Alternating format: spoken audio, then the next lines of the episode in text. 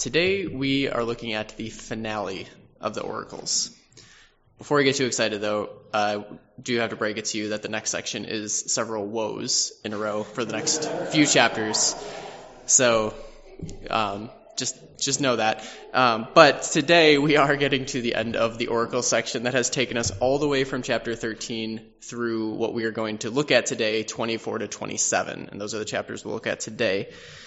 The first two series that we looked at, which were chapters 13 through 20 and then 21 through 23, gave many particular prophecies about the nations and about God's people. Some of these prophecies concerned almost immediate events. Some of them were fulfilled within the year.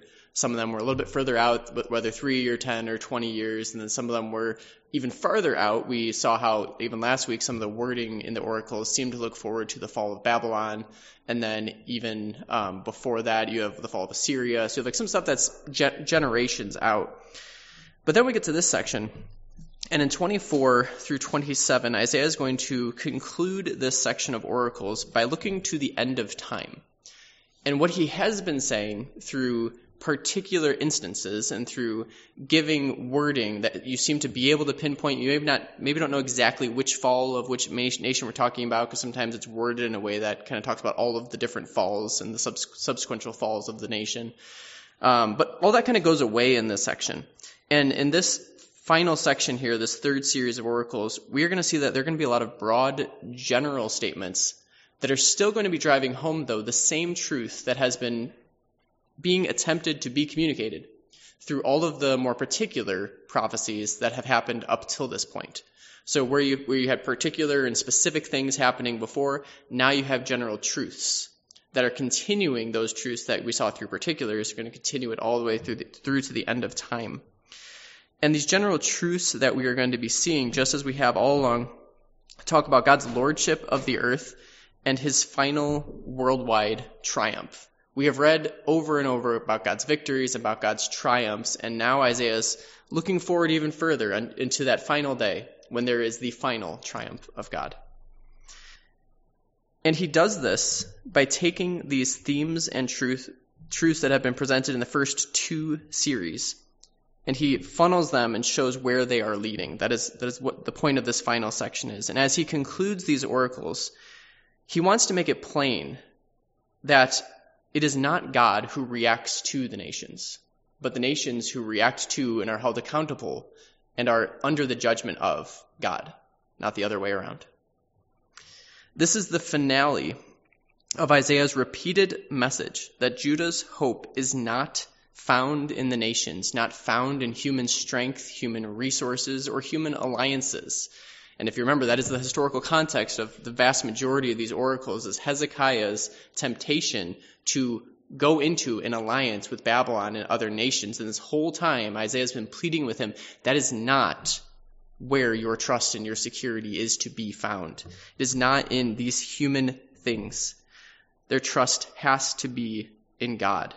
For all of these human things, these nations that you think are so powerful, are all under God's judgment, and they will all wither at but a word from the Lord. This theme in the finale is developed through two major contrasts, or through two major contradictions. There is a contrast between the city of man and the city of God. So I think it's Charles Dickens is the author, and somebody can correct me if I'm wrong. But it, this is, this section is effectively the tale of two cities. So I'm getting head nods, so I got the author right. Um, but that's one way to view these final chapters, 24 to 27, is the tale of two cities: the city of man and the city of God. And we're going to see where the future of these two cities leads. And then the other is um, the other contrast. I mean, is two songs we are going to have the song of the city of man is going to be silenced, and in its place, we are going to see the rise of the song of the redeemed.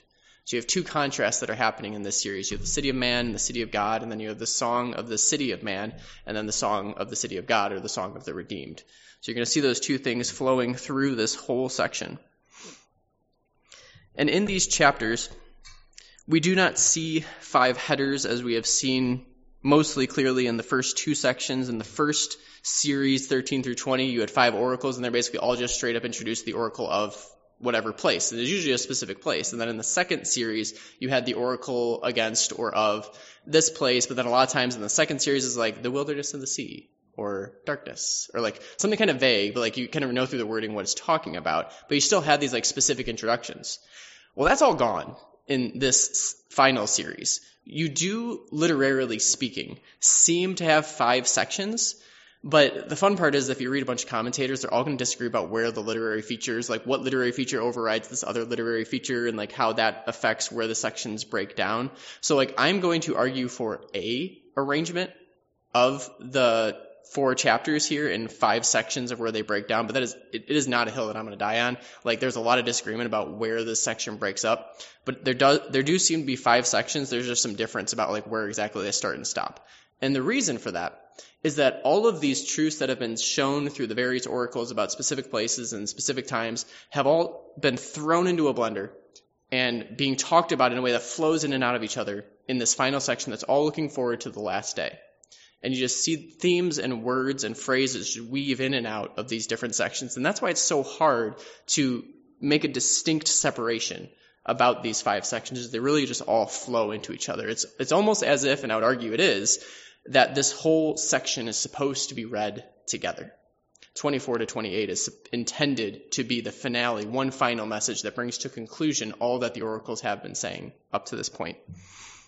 So as we look to this um, four chapters and as we try our best to look at five different sections, and again, keeping in mind that these sections are not divinely ordained, um, but just for the sake of clarity, the first section that I'm going to be looking at is chapter 24, verses 1 through 20. And you'll see, like I mentioned earlier, that there is no header. All you see is, Behold, the Lord will empty the earth. You don't have an oracle against. Um, but what I'm going to argue, and what you'll see throughout this wording here, is that just as the first section in each of the two series was about Babylon, so you also have Babylon here. And you'll see why. But here in chapter 24, verses 1 through 20, what you're going to see is that the specific nations that were all mentioned in 13 through 23 are gathered up into a single whole. There is no longer Babylon, there's no longer Damascus or Tyre or Philistia or Egypt that are being confronted by God, but it is now the earth itself. And this is repeated 17 times that the earth itself is under judgment. And we're going to see in the wording here as you, as you read through it, this earth is basically condensed for the sake of basically clarity of message that like the whole earth that's being under judgment is put in under the picture of a city, a city that is under judgment. And as we look to this, this chapter, I'm just going to read a little bit just for the sake of context, but starting in chapter 24, Behold, the Lord will empty the earth and make it desolate he will twist its surface and scatter its inhabitants. And it shall be as with the people, so with the priest, as with the slave, so with the master. And it goes through this series of contrasts You're basically saying, no matter who you are, no matter how much wealth you have, no matter how much prestige you have, no matter how powerful you feel you are, you are all under God's judgment.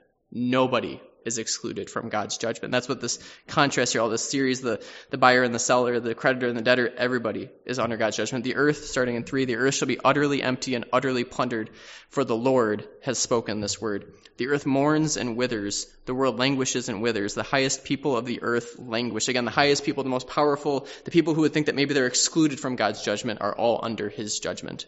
The earth lies defiled under its inhabitants, for they have transgressed the laws, violated the statutes, and broken the everlasting covenant. Therefore a curse devours the earth, and its inhabitants suffer for their guilt. Therefore the inhabitants of the earth, of the earth are scorched, and few men are left. The wine mourns and the vine languishes. All the merry hearted sigh, and the mirth of the tambourines is stilled. The noise of the jubilant has ceased. The mirth of the lyre is stilled. No more do they drink wine with singing. Strong drink is bitter to those who drink it the wasted city. Again, you see this, the whole world judgment being brought into this city. And as we just read, the song of the city is being silenced. Every house is shut up so that none can enter. There's an outcry in the streets for lack of wine. All joy has grown dark. The gladness of the earth is banished. Desolation is left in the city. The gates are battered into ruins. For thus it shall be in the midst of the earth among the nations, as when an olive tree is beaten, as when the gleam, as at the gleaning when the grape harvest is done in this wording, what I would argue the point being made, and why there is no specific city mentioned, is that this is the concept of Babylon that we have talked about in the first two series, the concept of Babylon that represents rejection and rebellion against God, the city, the world, all the inhabitants, those who live opposed to God and refuse to obey his law, refuse to honor him and acknowledge him, but are in fact rejecting him with their pride. All of that rebellion is under his condemnation. And as we've seen in the first two series, the promise that Babylon will fall. So here we read that the final Babylon, no specific name because that, that's not the point. It's the rejection against God, all those who are living opposed to God, that city, those who choose to live in that city will fall. And their song is silenced. In 13:1 through 14:27, God promised that Babylon would fall and that's the first series, he promised that Babylon would fall in words that seem to apply to the actual Babylonian Empire, but also to the end of time and to all enemies of God. And then in the second series, in 21, 1 to 10, we, we read Babylon is fallen in words that seem to apply to the multiple defeats of the Babylonian Empire and her final fall. And then here, this theme returns as we read not of Babylon, but the earth, the wasted city, the nations, all people and nations, no matter how powerful, as you read in the first few verses there, everyone is under the judgment of God. The final Babylon has fallen. And this judgment here in 24 is framed in terms of God's judgment of the flood in Genesis 6 through 9, and also God's judgment at the Tower of Babel in Genesis 11. The result is that the city of man, which is simply the newest Tower of Babel, which is extended from a tower out into a city, into the world. But this city, this tower, has become wasted and broken down. And we see this language here, this language that reminds us of the flood and of Babel. And we're going to see even creation language as well. We see this, um, if you look forward a little bit in the chapter, you look to verse 18. If my Bible let me flip just one page here. Uh, but as you look to verse 18, you see the phrase near the end of verse 18 For the windows of heaven are opened, and the foundations of the earth trembled. That windows of heaven are opened phrase doesn't happen very often in the Bible, and it's being used on purpose. It, it was used in the flood account when the waters are being brought to bring judgment. Just like in the flood account of Genesis 7, and we see that in Genesis 7 11. And then we also see the repetition of ideas of desolation and emptiness throughout this chapter. And that would also bring the flood to mind, the emptiness of that image that is being formed through the flood, the fact the whole earth covered, desolation, emptiness. It's the same imagery that's happening here. And then we also read of an everlasting covenant that the inhabitants of the earth have broken. And when you follow the wording here and you realize that this isn't talking to Judah or Israel per se, so what is the everlasting covenant? That, that, that would be being broken here. This brings to mind the everlasting covenant that we read in Genesis 9. The rainbow was an everlasting covenant. After the flood, God made a covenant with Noah. And part of that covenant was that mankind would be held accountable for bloodshed. And what do you read here again and again? We're going to see it multiple times throughout these four chapters. But the earth reveals the bloodshed that has happened on it, reveals the brutality, the violation of the everlasting covenant. At a bare minimum, the murder and the deception and the destruction and the oppression. That is what the earth is being held accountable. Those who have lived in rebellion against God are being held accountable for. And as you think forward to the teachings of Jesus and you think like, okay, well, is it strictly murder that people held accountable for? Jesus, Jesus said if you even hate somebody, then you have murdered them in your heart. And then we read elsewhere later, if you call somebody a fool, in other words, if you are willing to talk and act to somebody in a destructive, demeaning, oppressing way, you have caused effectively bloodshed. That is all these things, as we read again and again through the book of Isaiah, and especially in these chapters, that is what humanity is being held accountable for, what the earth is revealing as the just judgment of God that is being brought down in response to. We also see the word in chapter 24, verse 1, that he will twist its surface and scatter its inhabitants. the, the word scatter, admittedly, is used in many places in the Bible, but one of the places it is found is in Genesis 11, when God scatters the peoples as part of the judgment of the Tower of Babel. So I think this word is purposely being used here to bring that to mind as well. And we also see um, that the word wasted. Um, sorry, let me get the reference for that one. Okay, um, apparently I don't have it in my notes, but um, the word wasted is in um, the chapter here, and here it is, verse 10. The wasted city is broken down. The word wasted is actually the same word that is used in Genesis 1 2 and is translated there as without form. The world was without form.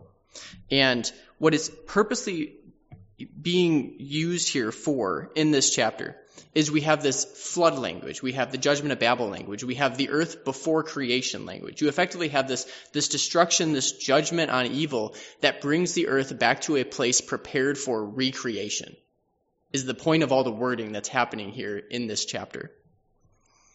So then the judgments, the judgment here of God on the final day will be as extensive as the flood and as direct as God's judgment on Babel, and it will cause the earth to be ready to be remade as a new creation. And we'll see that here, and we'll see that again at the end of Isaiah. In the midst of this destruction, as the song of the city is silenced, we read in 14 through 16a the song of the redeemed people. And this is in 14 to 16. They lift their voices, they sing for joy over the majesty of the Lord, they shout from the west. Therefore, in the east, give glory to the Lord, and in the coastlands of the sea, give glory to the name of the Lord the God of Israel. From the ends of the earth we hear songs of praise, of glory to the righteous one. You notice this build of where the song is coming from. First, it starts um, over the majesty of the Lord, they shout from the west, and then therefore in the east, and then in the coastlands, and then from the ends of the earth. In other words, the voice of the redeemed, the voice of praise on this day will come from all people, from all areas, from all tribes and nations. There will be those from all over the world that will be singing in praise of God. In 16 through 20, though, verses 16 through 20, we read that Isaiah is unable to rejoice in the face of this destruction that we see. As you read, starting in the second half of verse 16, after the, the singing and the rejoicing and the glory of the righteous one, we read this, but I say, and I think this is Isaiah breaking in. Um, but I say, I waste away, I waste away, woe is me. For the traitors have betrayed, with betrayal the traitors have betrayed. We see here that Isaiah is effectively interjecting in and saying, Woe is me, I, I, I don't feel like I can join this song quite yet.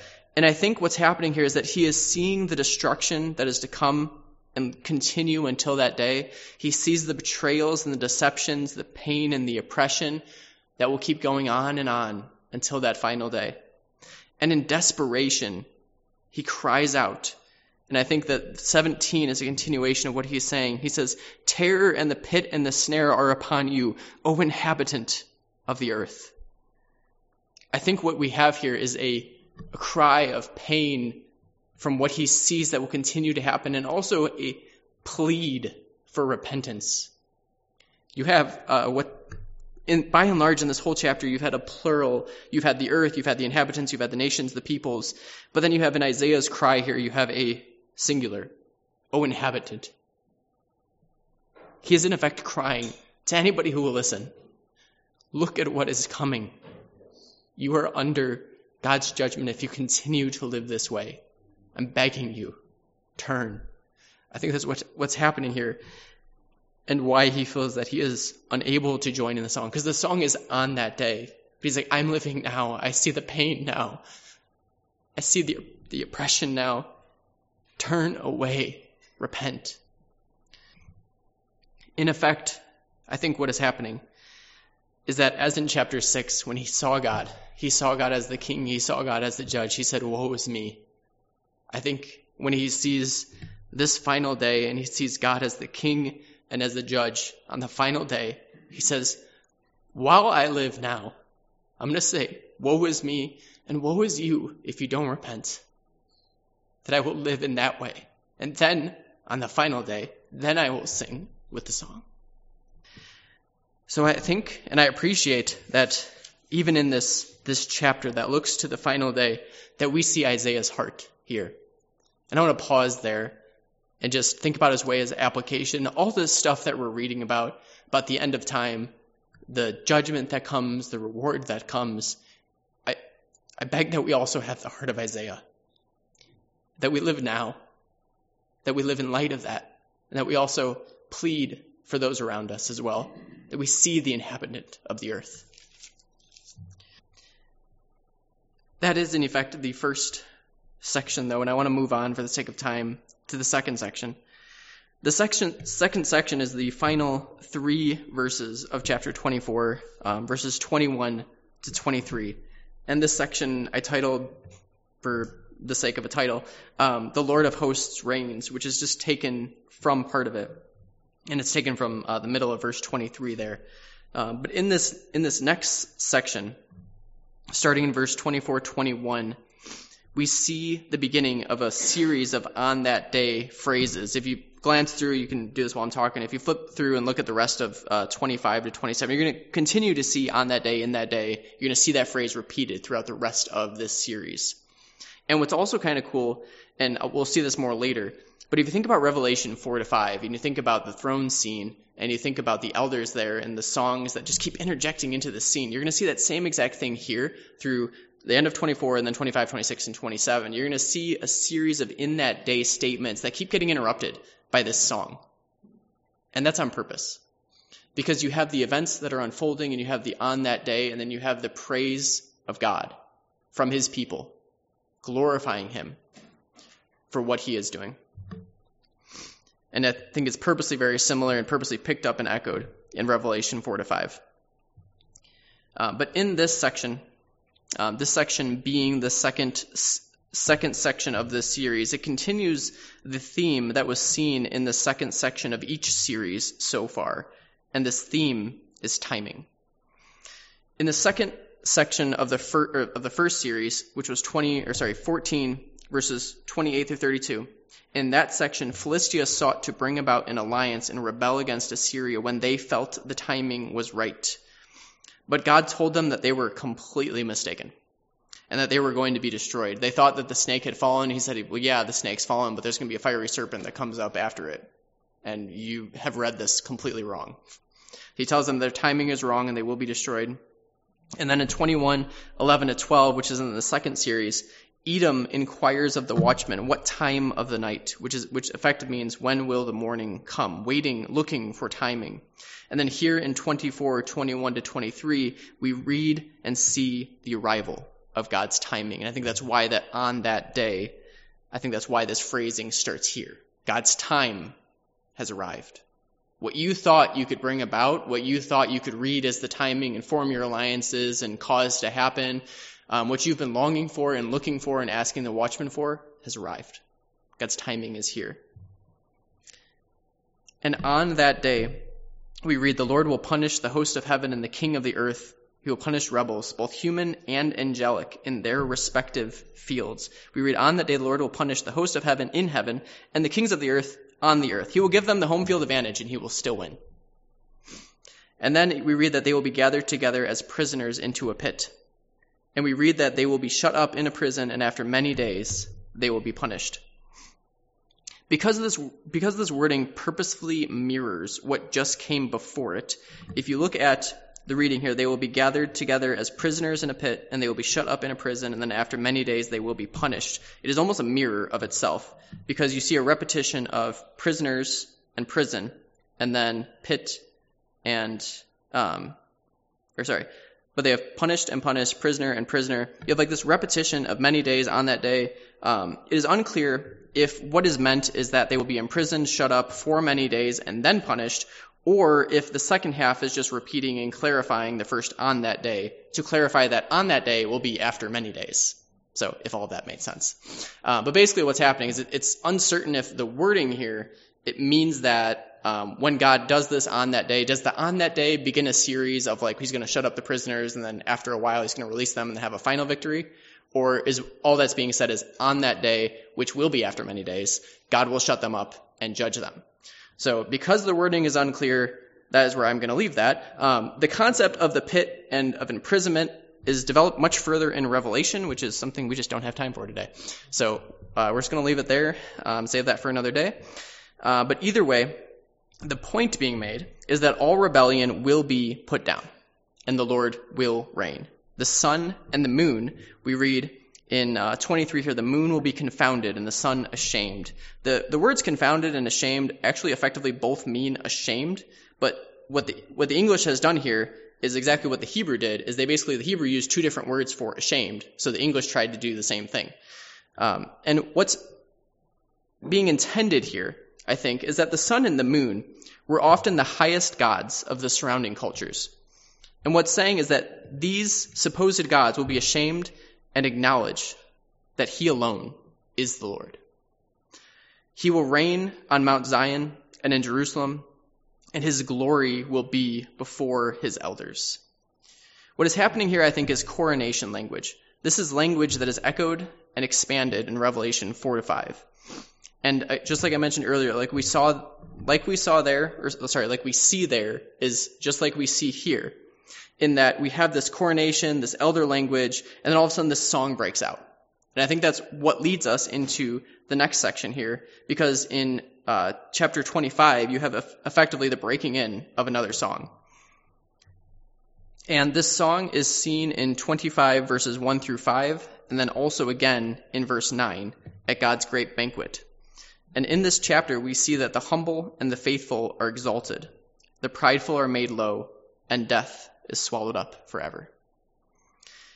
In this chapter 25, um, which is the entire the, the, entire chapter is this section, um, but this third section con- concludes and continues the theme that has been brought into the third section of each series so far. And this theme is refugees, or helping those who are poor and needy, and the call to look to God to one day right all wrongs. And this section brings it to its conclusion. The hope of 16, which in chapter 16 you had the refugees being Moab, and in 15 to 16, Moab was called to find their hope in God. And then we had in 21, 13 to 17, we had refugees in Arabia who tried to get help from each other, but the Lord said that's not going to work out for you.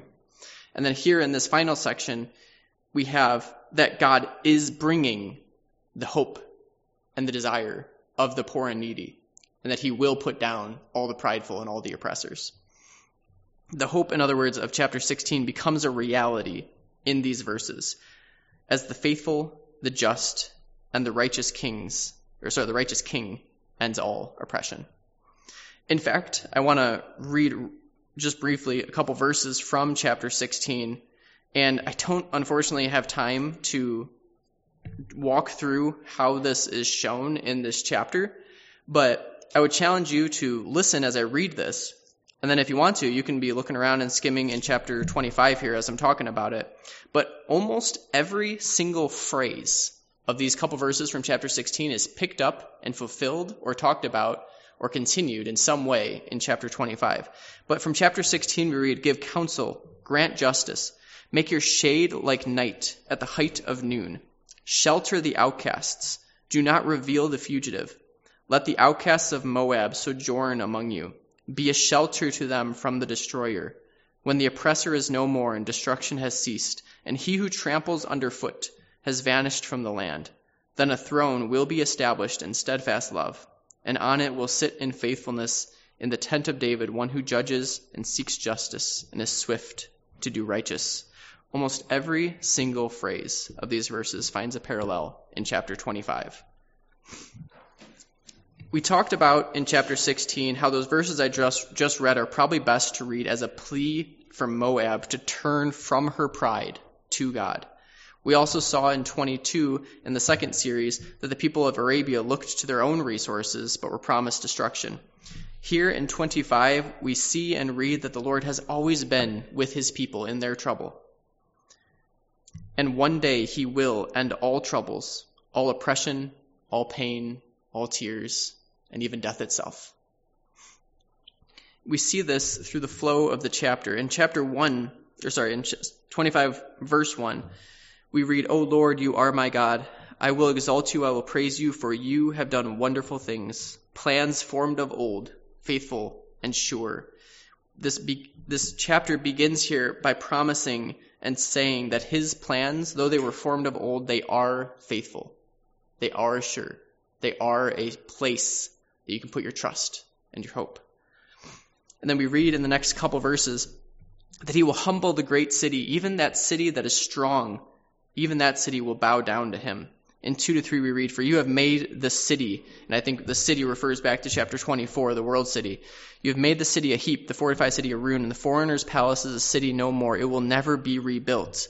I think there's a translation thing going on here in the next verse, and I'm not the only one. A bunch of commentators are um, making the same point. But in verse 3, therefore strong peoples should be people. Therefore strong people will glorify you, and the city of ruthless nations will fear you. Because the point being made is that this city of man will be brought to the place where it is forced to bow the knee and acknowledge that he is the Lord.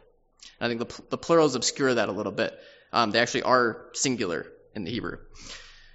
Uh, but then, as you continue in verses 4 through 5, we see that God has always been a stronghold to the poor and needy. The oppressor, the enemies of God, will not ultimately prevail. We read, for you have been a stronghold to the poor, a stronghold to the needy in his distress, and a shelter from the storm and a shade from the heat. For a breath of the ruthless is like a storm against a wall, like heat in a dry place. You subdue the noise of the foreigners as heat by the shade of a cloud. So the song of the ruthless is put down. And then we read in 6 1 through 8 that God will provide for all peoples from all nations a banquet and a place of peace for those who have placed their trust in him and waited for him. He will swallow up death and wipe every tear from their eyes and take away all their reproach. We read this in the beautiful scene started in verse 6. On, on this mountain, the Lord of hosts will make for all peoples a feast of, of rich food, a feast of well aged wine, a rich food full of marrow, of aged wine, well refined. And he will swallow up on this mountain the covering that is cast over all people and the veil that is spread over all nations. There are multiple ways to read this, but I think the next phrase clarifies it. He will swallow up death. Seven started, he will swallow up, and then it uses vague terms, and then eight clarifies, he will swallow up death forever. The Lord God will wipe away tears from all faces, and the reproach of his people he will take away from all the earth, for the Lord has spoken. And then, just as we've seen already multiple times, verse 9 breaks in with the song, and it will be said on that day, Behold, this is our God. We have waited for him that he might save us. This is the Lord. We have waited for him. Let us be glad and rejoice in his salvation. And then in 10, we read that the prideful, represented through Moab, will be brought low and will not be invited to the banquet.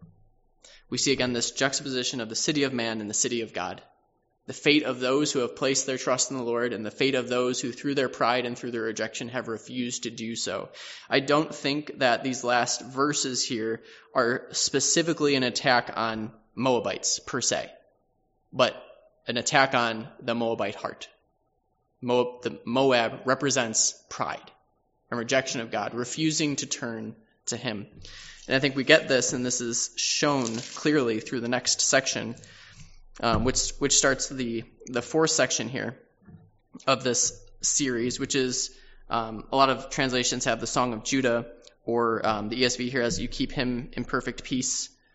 Um, but I think what we see here is in response to what was just said about Moab, you have a response again of song. And in that day, this song will be sung in the land of Judah. We have a strong city. He sets up salvation as walls and bulwarks Open the gates, that the righteous nation that keeps faith may enter in. You keep him in perfect peace, whose mind is stayed on you, because he trusts in you. Trust in the Lord forever. For the Lord God is an everlasting rock. He has humbled the inhabitants of the height, the lofty city. He lays it low, lays it, lays it low to the ground, casts it to the dust. The foot tramples it, the feet of the poor and the steps of the needy. In response to what was just said at the end of chapter 25, in response to this, we see another song. The quotation marks in the ESV end at verse 6. Some translations have the quotation at the end of the chapter. A lot of, a lot of translations don't even bother with quotations because they're not sure. And as with many things in this section, it's unclear. Um, I would argue that that's not a bad choice to say verses 1 through 6 are a good place to stop with those quotations because I think those are written and sung in direct response to what was just um, read at the end of verse 25. Because um, you see a repetition of language. Um, when, when, you read about this um, humbling of Moab and trampling underfoot, and then in, in, verse 12 of chapter 25, the high fortifications of his walls he will bring down and lay low and cast to the ground, to the dust. You have a lot of key words from those few verses about Moab and about tearing down the city, which again, it's, it's not about Moab. Like verse 12 kind of drives that home. It's, it brings it back to the city. It's about the city, the city of man, those who rebel against the Lord. And then you have like the walls were just torn down of that city. And then you open up in 26, he sets up salvation as walls and bulwarks. Open the gates that the righteous uh, nation that keeps faith may enter in. You keep him in perfect peace whose mind is stayed on you. And then it talks about trust. And then it talks about he has humbled the inhabitants of the height, the lofty city. He lays it low, lays it to the ground, casts it to the dust, and the foot tramples it. Exactly what just happened to Moab, being used as a picture of the city. He now extends and talks to and about the city. So again, I don't think it's about Moab. I think it's about pride. I think it's about rejection of God. And I think that these few verses here are a response to that. And I also want to point out, as I have with the other ones, that as the the section in the fourth spot in this series, this is fourth, fourth section, which is all of t- chapter 26. It completes the theme that has been present in the fourth section of all the, of each series so far, and that is the choices of God's people. In chapter 17 through 18 in the first series, the northern tribes placed their trust and their alliance with Syria, and that led to their destruction. And then in chapter 22, in the second series, Judah placed her trust in her, her own self sufficiency, refusing to look to God even as the city crumbles. But here in 26, we see that the people are now perfected, finally, as people of faith who place their trust in God. And they are dwelling in peace within the strong city with their mind stayed on God. This chapter as a whole is an encouragement for Judah to keep faith, to keep trust in God, because God has always kept his faith with Judah. We see this theme as soon as verses 2 through 4. Um, again, open the gates that the righteous nation may keep, that keeps faith may enter in. You keep him in perfect peace, whose mind is stayed on you because he trusts in you. Trust in the Lord forever for the Lord is an everlasting rock. And the picture being used on purpose is he is unchangeable, unchanging. He is trustworthy. He is a rock that cannot be moved. But you notice the repetition in just those three verses, two through four, about faith and trust and how this is something we should be doing forever. Stayed on, our minds stayed on God. In verses five through six, then, as we continue through this section in verses 5 through 6, we see that this great reversal, this great reversal of God bringing down the city and of bringing into his city those who trust him. This great reversal will happen on that day. The seemingly powerful ones who oppose God will be brought low, and the poor and needy who trust in God will be exalted. And then in verses 7 through 11, we dwell more on the present. And 7 through 11 read kind of like a proverb. The word judgment in these verses here is probably best read as discipline. And I get that from um, later on in the verses, as um, you see the word discipline is actually in verse 16, when your discipline was upon them. Um, but the word judgment is kind of a broad word. It means like God's decrees, God's law in a way, but also his declarations. And when he does bring down judgment or discipline. Um, so it's a purposely broad word, but how it's being used in these verses seems to be the idea of discipline. And we read in these verses then that God directs the path of the righteous through his teachings and discipline. I think kind of both, like the, the nuances here of the judgments is purposely being used here. That like it's God's teachings and his decrees, but also his discipline that he brings into his life. All of this is being used to direct the path. We read in verse 7, the path of the righteous is level. You make the path, or sorry, the way of the righteous um, you make it level. And then in the path of your judgments is like this path of teaching and discipline. And then um, we read that we are to wait for him, to seek him, and desire him as he leads us. And then we also see that God's judgment or discipline is intended to teach and to humble the wicked. We read in uh, verse 9 For my soul yearns for you in the night, my spirit within me earnestly seeks you. For when your judgments are in the earth, the inhabitants of the world learn righteousness. If your favor is shown to the wicked, he does not learn righteousness. In the land of uprightness, which I think a, a way to read that is, in the land of ease, he deals corruptly, and he does not see the majesty of the Lord. O Lord, your hand is lifted up, but they do not see it. Let them see your zeal for your people and be ashamed. Let the fire of your adversaries consume them. I think what's being said in these verses is that the, the teachings and the discipline and the judgments of the Lord are intended to teach. They're intended to teach us, and they're also intended to teach those who rebel against God to draw them to Him through correction. And then we read that in the land of ease, they don't feel a need for God. I think what's being said there and why it's part of this conversation, it sounds a lot like what Jesus says later when he says, It is easier for a camel to go through the eye of a needle than a rich person to enter heaven. When we don't feel like we need God, we're not going to turn to him, is I think the point of what's being said in these verses. Your hand is lifted up, we read, but they do not see it. And then we read, Let them see your zeal for your people and be ashamed. Let the fire of your adversaries consume them.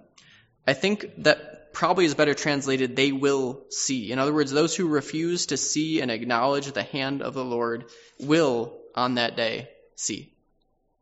And they will be ashamed and consumed. And then in, tw- in 12 through 26, which is the rest of the, tr- the chapter, we dwell on the theme of dependence on God.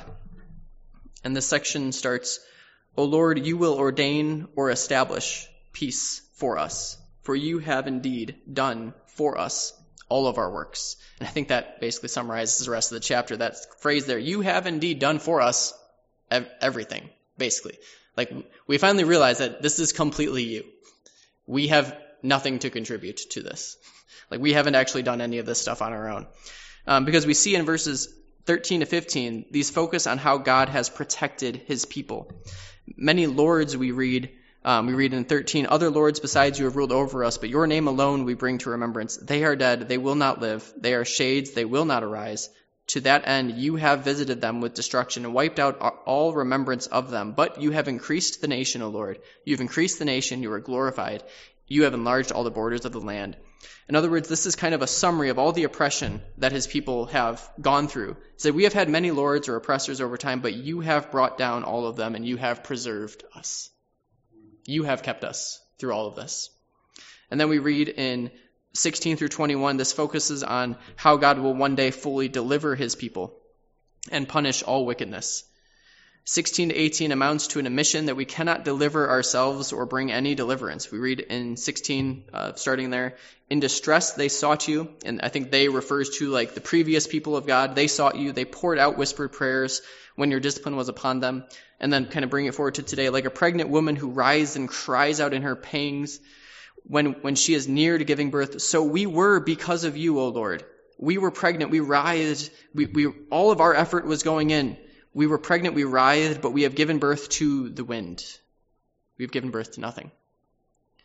We have accomplished no deliverance on the earth, and the inhabitants of the world have not fallen. All of our effort has resulted in nothing. No enemy will fall through our own strength, and no deliverance has been accomplished through us. And then 19 interjects, unsurprisingly, with a shout of praise. And this, this is a praise for the hope of the bodily resurrection. And this, I just want to point out, is one of the few verses in the Old Testament that basically directly talks about the bodily resurrection, which is talked about a lot more in the New Testament. Not very often in the Old Testament, though. Because you have in 16 through 18, you have effectively this admission that we can't do anything. We've tried really, really, really hard, and it is accomplished wind. Nothing.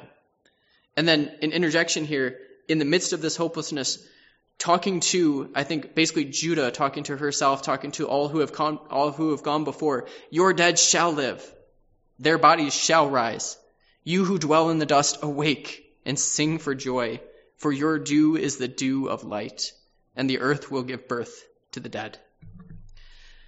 Notice how this contrasts as well in 14, the fate of the enemies of God. They are dead, they will not live. They are shades, they will not arise. To that end, you have visited them with destruction.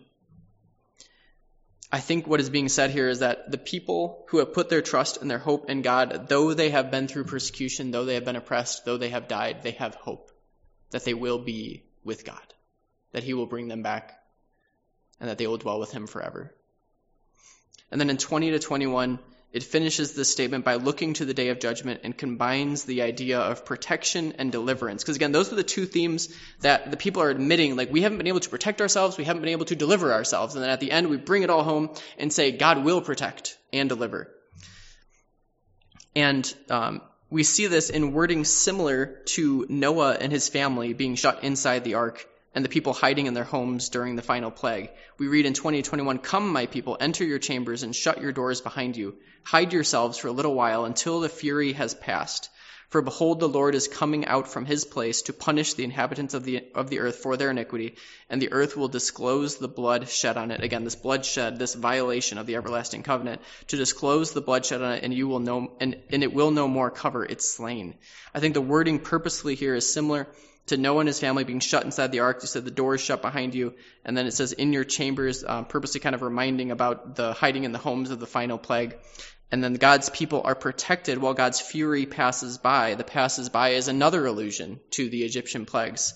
I think this is all purposely saying here that just as he always has, God will protect and deliver his people in the day of the final act of judgment.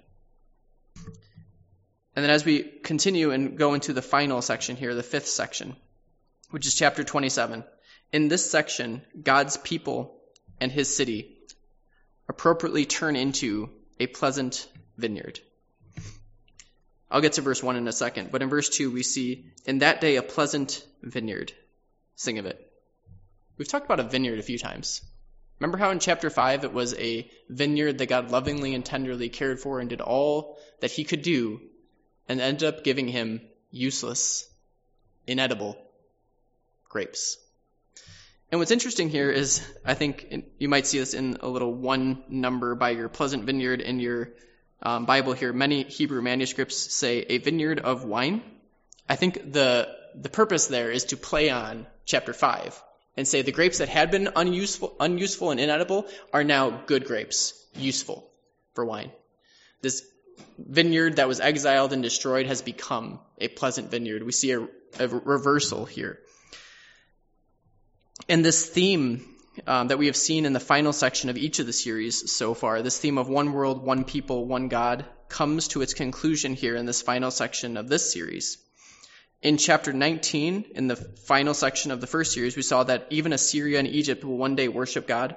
And then in 23, we saw that even the wealth of Tyre will one day be used to worship God. And here in 27, we return to the Egypt and Assyria motif as we see God's pleasant vineyard gathered from all places. And all of this is made possible because of what happens in verse 1. All this is made possible because of the victory of God.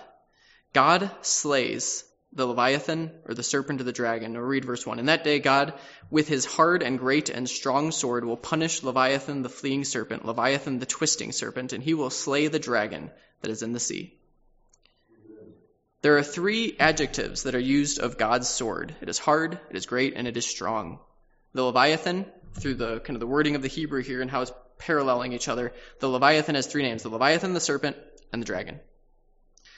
Well, the hard and the great and the mighty, or sorry, the hard and the great and the strong sword, three adjectives meet the three names of the Leviathan and slay him.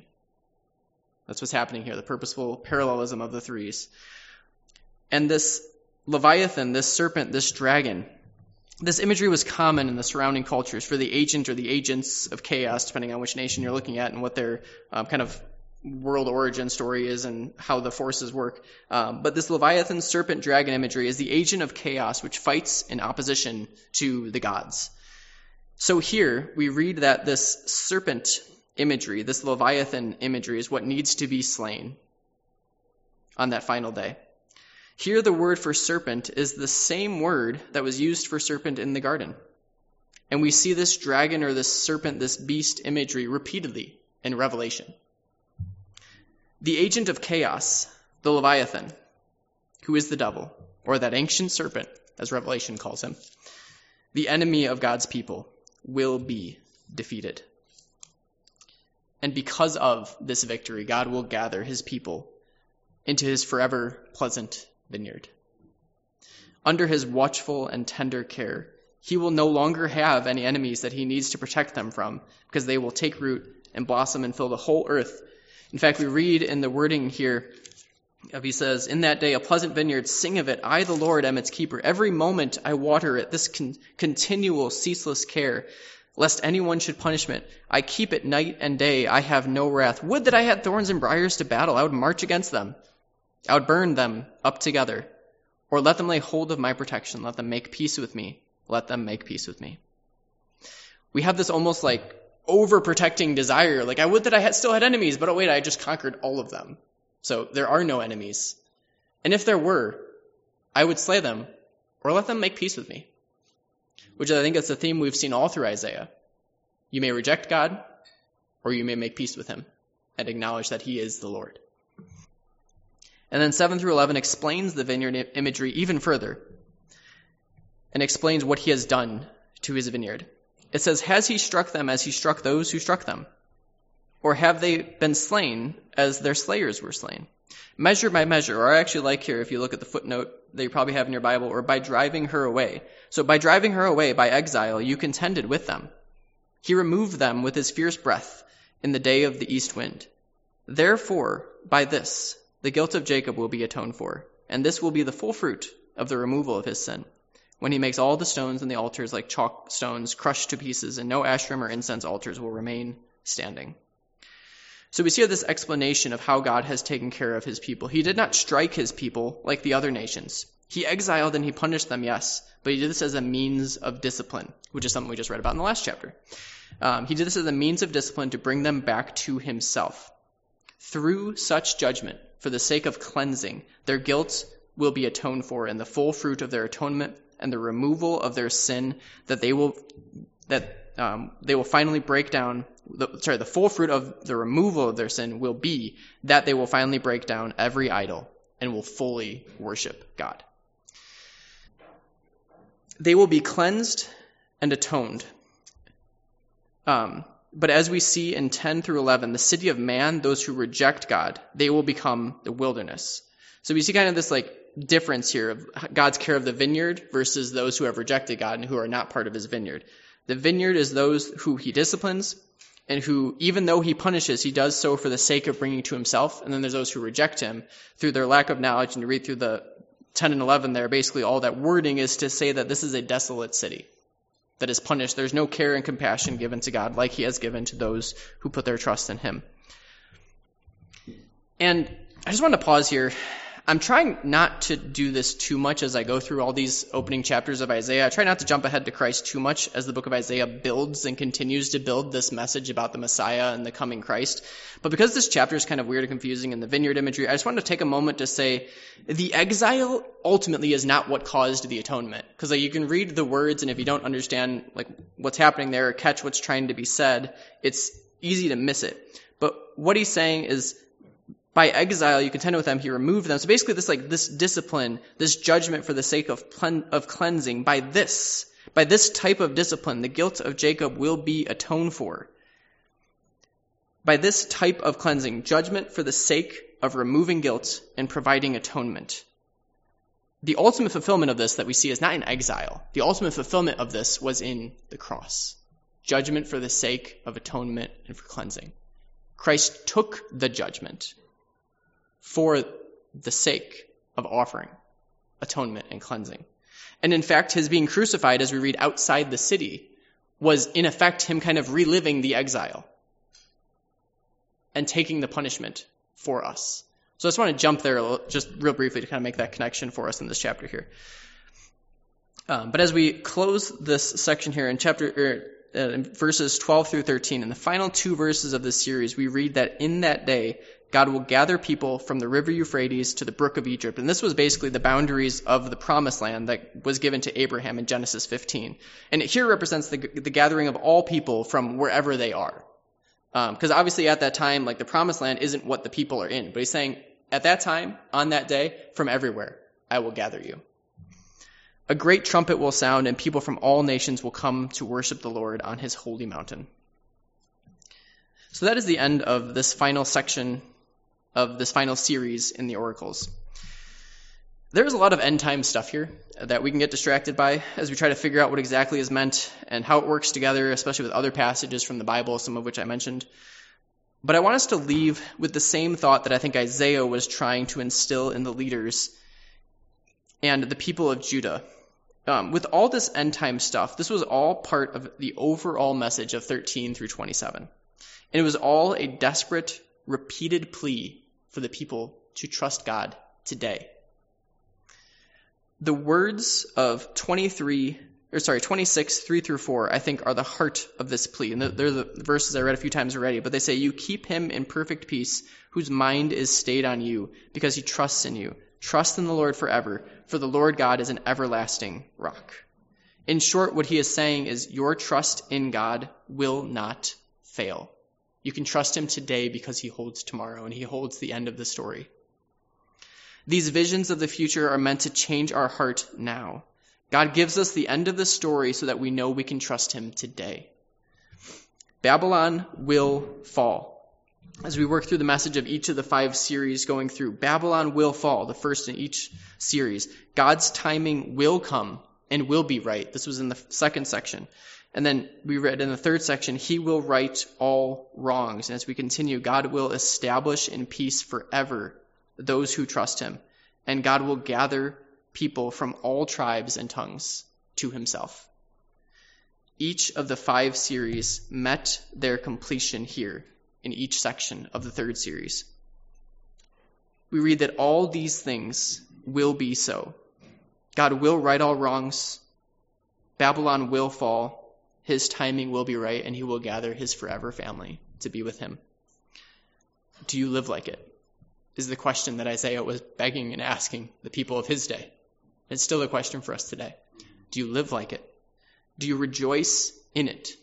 But do you also plead with Isaiah for the inhabitant of the earth until that day.